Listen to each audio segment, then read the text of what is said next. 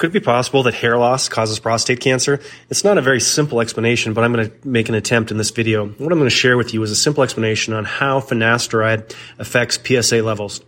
If you're not familiar with PSA levels, we'll get into that in just a minute. But I want to dive into some understanding around a drug called finasteride, better known as Propecia by many people. And it's a commonly used hair loss medication used by millions of men around the world. It's like a superhero when you think about it in terms of treating a large prostate, helps shrink that down, helps with enlargement issues called BPH, which affects urination in men, and also is responsible in part for hair loss. Hair loss is driven by a number of things, which we'll cover in another video. But what finasteride is actually doing is blocking the conversion of a type of hormone, DHT, which is responsible not only for making the prostate larger, but also causes hair cells basically to cause miniaturization and shorter, less thicker hairs that are brittle and break easier. So that's kind of how it functions in the hair loss realm.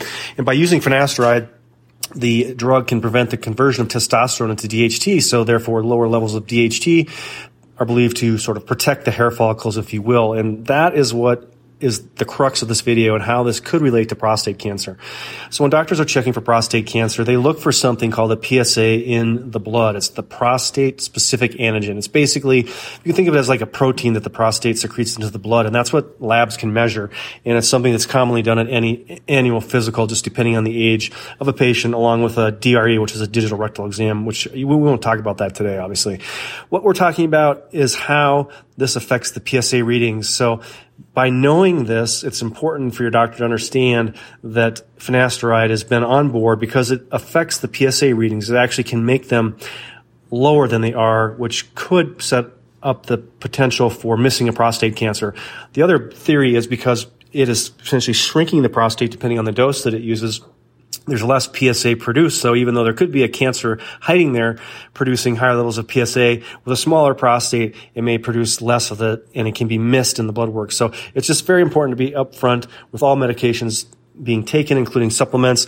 Without this knowledge, it's very difficult for a healthcare provider to make an accurate determination of a PSA level, whether it's high or normal or low. Fortunately, there are other tools in the armamentarium that can really quantify the level of PSA, MRIs, ultrasounds, biopsies, and a whole other set of tools. But what I wanted to get at today is the importance of being just forthright in sharing all medications taken and to understand that, like anything in life, there are risks. All drugs have side effects, including something as innocuous as Tylenol or Motrin. So hope you found that helpful. Be safe, be well.